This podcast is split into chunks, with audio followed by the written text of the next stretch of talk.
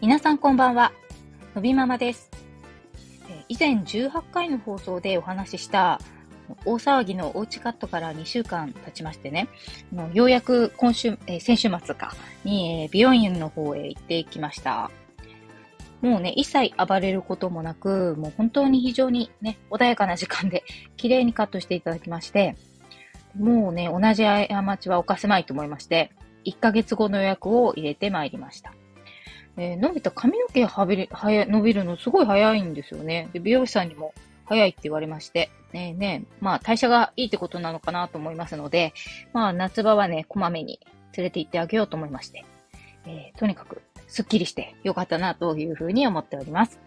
えー、さて本日のテーマは、のび太が生まれて6年、のびママも母になって6年、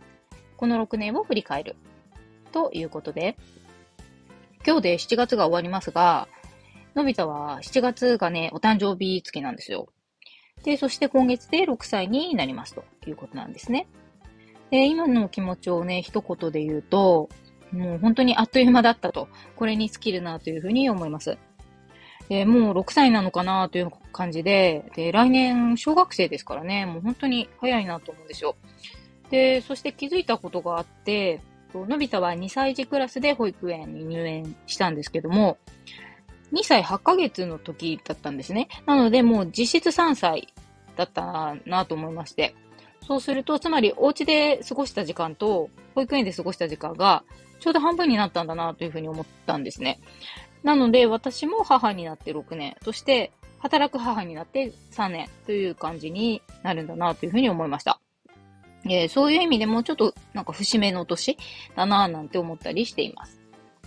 ということで、この6年を少し振り返ってみようかなと思います。えー、6年前も夏はね、本当に暑かった記憶がありまして、妊婦って本当暑いんですよね。うん。で、毎日スイカとアイスをスーパーに買いに行くっていうのがもう日課になっていて、毎日食べていたなというね、記憶がありますね。でもね、冷房ガンガンにしないと、全然寝れなかったなぁと思いますし、本当はね、妊婦さんって体冷やしたら いけないので、多分ね、スイカもアイスも本当はダメなんだと思うんですけど、もうね、それどころではない暑さだな、暑さだったなっていうような記憶がありますね。で、そして出産自体が私初めての体験でしたので、わからないことだらけだったわけなんですけど、で、今になればね、もう前駆陣痛ってやつだったと思うんですけど、ちょうどね、エアバギーのファミリーセールがあって、なんか、それにね、ちょっとお腹も痛くなってるのに行ったりしてね。で、その日の夜から病院に行って、で、次の日の朝生まれたっていう状態でね。もう、だけどそのエアバギー本当にお世話になりましたから、ね、痛いお腹を抱えて、ね、そして無事に行って帰ってこれた甲斐があったなというふうに思ったりしますけど。それで出産自体はね、すごいスムーズだったんじゃないかなと思いますね。おそらくいわゆる安産っていうやつだったんだと思います。うん、生まれてからすぐにのび太はもう呼吸が弱いからということで、もう別室にね、連れて行かれたんですけど、まあその時もまあどうしたんだろうなと思ったんですけど、まあ、ダウン症っていうのは私はね、みじも疑ってなかったんじゃないかなというふうに思いますね。けど、後からなんか、ふと思うと、生まれてすぐこう顔を見た時に、ん？って一瞬思った自分がいたような気がするんですよね。なので、ちょっと違和感があったのかもしれないとか思ったりもしますね。それでも、こう、告知されるまで、みじんもダウン症っていうふうには思ってなかったんですよ。で、夫は多血症って言われたので、なんかどうもそれを検索したらしいんですよね。それでなんかもしかしたらっていうふうに思ったっていうのを後からきましたね。なので、それに比べると私はだいぶのんきだったなっていうふうに思ったりしますね。で、当時はまだ立ち会い出産もできましたし、最近はまた戻ってるんですかね。うん。で、結局私、それで個室にしてもらったので、で、夫も一緒に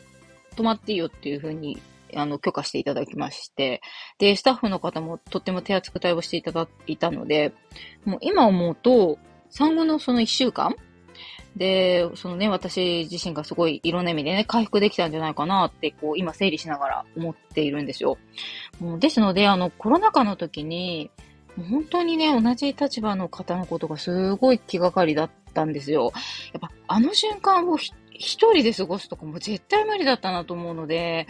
うん、本当に大変だっただろうなと思うんですね。えー、そして、のび太はこう、大きな合併症もなかったですし、体重も順調に増えていったので、2週間でね、対応することもできまして。で、里帰り出産はね、選択しないで、あの、母が、私の母が産後1ヶ月くらい、私の家に来て、こう、寝泊まりしてくれたんですよ。で、この選択もね、すごい良かったなというふうに思ってますね。で、私が1週間で退院した後は、こう昼間は私が病院に面会に行って、夕方は夫がこう会社帰りに寄って面会して、で、搾乳した母乳を置いてきていたので、それをあげるっていうのを二人でやってたんですよ。で、家に戻ってきてからも、まあ、夫はすぐに育児に参加していましたから、やっぱ今こう、のび太がすごいパパっ子っていうところにね、繋がった要因の一つになったんじゃないかなっていうふうに思いますね。で、これはやっぱ出産前に里帰りのメリット、デメリットとか、まあ、いろんな考えをこう、参考に考えて、まあ、そのように選択をしたという感じでしたね。そして、まあ、育休に入ったんですけど、うん、その間私の人生で一番我が家にお友達が 遊びに来てくれたなっていうふうに思いますね。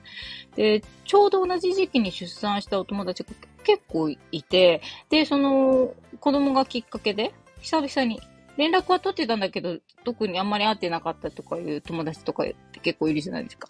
が、あの、たくさんいたので、まあ、変わるガール遊びに来てくれたり、私が遊びに行ったりとかね、そんな感じでしたね。で、特に私もダウン症って隠すこともなかったですし、あとやっぱ今思うと、その時のみんなのその心境はわからないですけど、こう私の受け取った印象としては、みんな全然自然に接してくれましたし、育児の話もこう対等にできたなと、してくれたなというふうに思うんですね。だから全然こう嫌な思いとか、比べてどうこうとかっていうのはなかったなというふうに思いますね。まあそして、おかげで楽しい工夫をね、過ごせたなと思っています。で、確かに通院は多かったですし、その間にね、療育も少し行ったりしたんですけれども、まあ、おおむね、ね、好きなように過ごした、あの、育休だったかなというふうに思いますね。まあ、そして補活をして復職したんですけれども、やっぱね、始まるまでは本当に不安でしたよね。できるのかなっていうね、本当にそういう不安がありまして、うん、だってもう本当に一つ衝撃的な出来事があったんですけど、あの、出産した後に会社からこう、いろいろ申請の書類が来るんですよね。で、かなりいろいろ書かなきゃいけないので、あの、担当の方が国旗を使って付箋を貼って、ここに押印してくださいとかってこう書いてくれたのがいっぱいあったんですけど、その、その付箋に押印して返しちゃったりとかしてて、もう 私、事務職なんですよ。で、それなりにキャリアもあるから、もうこんなわけわかんないことしてしまうようになったんだと思って、本当になんか絶望してしまって、もうある意味ね、子供がダウン症と分かったよりも、いろんな意味で衝撃だったなっていう、その出来事本当に忘れられないんですけど、まあそんな困難なので、本当にね、私仕事に戻れるかしらって本当に不安だったんですけど。で、そして容量もいないから、最初はね、日曜日に1週間分の夕食を作り置きしたりとかしてね。もう今考えると全然よっぽどめんどくさいですよ。毎日やった方が全然楽。うん。だけどね、本当にね、試行錯誤したなぁとね、思ったりしてるんですよ。え、なんで、そんな感じなんで、初めの頃は結構ね、多分仕事もね、迷惑かけてたんじゃないかなっていうふうに思ったりしますね。で、この春で、そんな生活もね、4年目になったんですよ。で、思えば、去年の今頃ぐらいから、まあ、SNS の発信を始めたっていうのもありますし、やっぱ3年目ぐらいからそんな余裕も出てきたんじゃないかな、というふうに思いますね。で、その間に部署の移動なんかもあったんですけど、まあ、やはり何でも慣れてこう軌道に乗ってくればうまく回せるんじゃないかなという気がしますね。やっぱり何事もね、最初は大変ですし、こうできるか自信っていうのもないですけど、やってみたらどうにかなるっていうのはね、本当に思います。うん、もう、ちょっと精神論みたいな話になっちゃいますけど、まあ、やっぱとりあえずやってみたらいいんじゃないかなというふうに思いますね。まあ、あとここまでやってきてみて思うんですけど、いろいろなことが結果オーライだったなというふうに思うんですね。まあ、その時はうまくいかなかったりとか、例えば、補活もね、あの、いっぱい見学に行ったんですよ。13円も行ったんですよ。で、その中ね、一つの園がすごい対応が良くて、もう絶対ここ入れると思ったのに、断られたんですよ。それで、えー、もう行くとこない、どうしよう、みたいな感じだったんですけど、まあ、結局今の園にあの入れることになって、でも本当今の園で良かったなって思うんですね。なので、家庭がやっぱうまくいかなくても、まあ、結果的にどうなるかってわからないので、ですので今もね、あの、きっとうまくいくと常に思うようにしてますね。うん。で、そう思い切れない状況っていう時もあるんですけれども、その時はね、その補活のことを思い出したりとか、まあ、あとはなんだかんだね、ここまで元気で楽しく過ごせてきましたからね、もう本当にそれだけで十分かなというふうに思ったりしてますね。で、来年のね、今頃は伸びた夏休みなんですよ。ね、と思ったりすると本当にあっという間だなと思いまして、やっぱりね、どんなに発達がゆっくりでも、あっという間にはやっぱ変わりないなというふうに思いますね。うん。なのでね、次の、まあ一年もとにかく、とにかく健康でね、楽しく過ごせたらいいなと思っておりますと。で、まあ6年目のね、のび太ファミリーをね、これからもどうぞよろしくお願いいたします。ということで、最後になりますが、談笑のあるのび太くんの日常はインスタグラムでも配信しております。あの、お誕生日の、えっと、ケーキ、あの、えっ、と、夫の実家に行った時にね、ケーキ出してくれてやったんですけど、その動画を今日アップしてますから、よろしかったらご覧ください。はい。ということで、本日の放送はここまで。最後まで聞いていただきありがとうございました。また次回お会いしましょう。さようなら。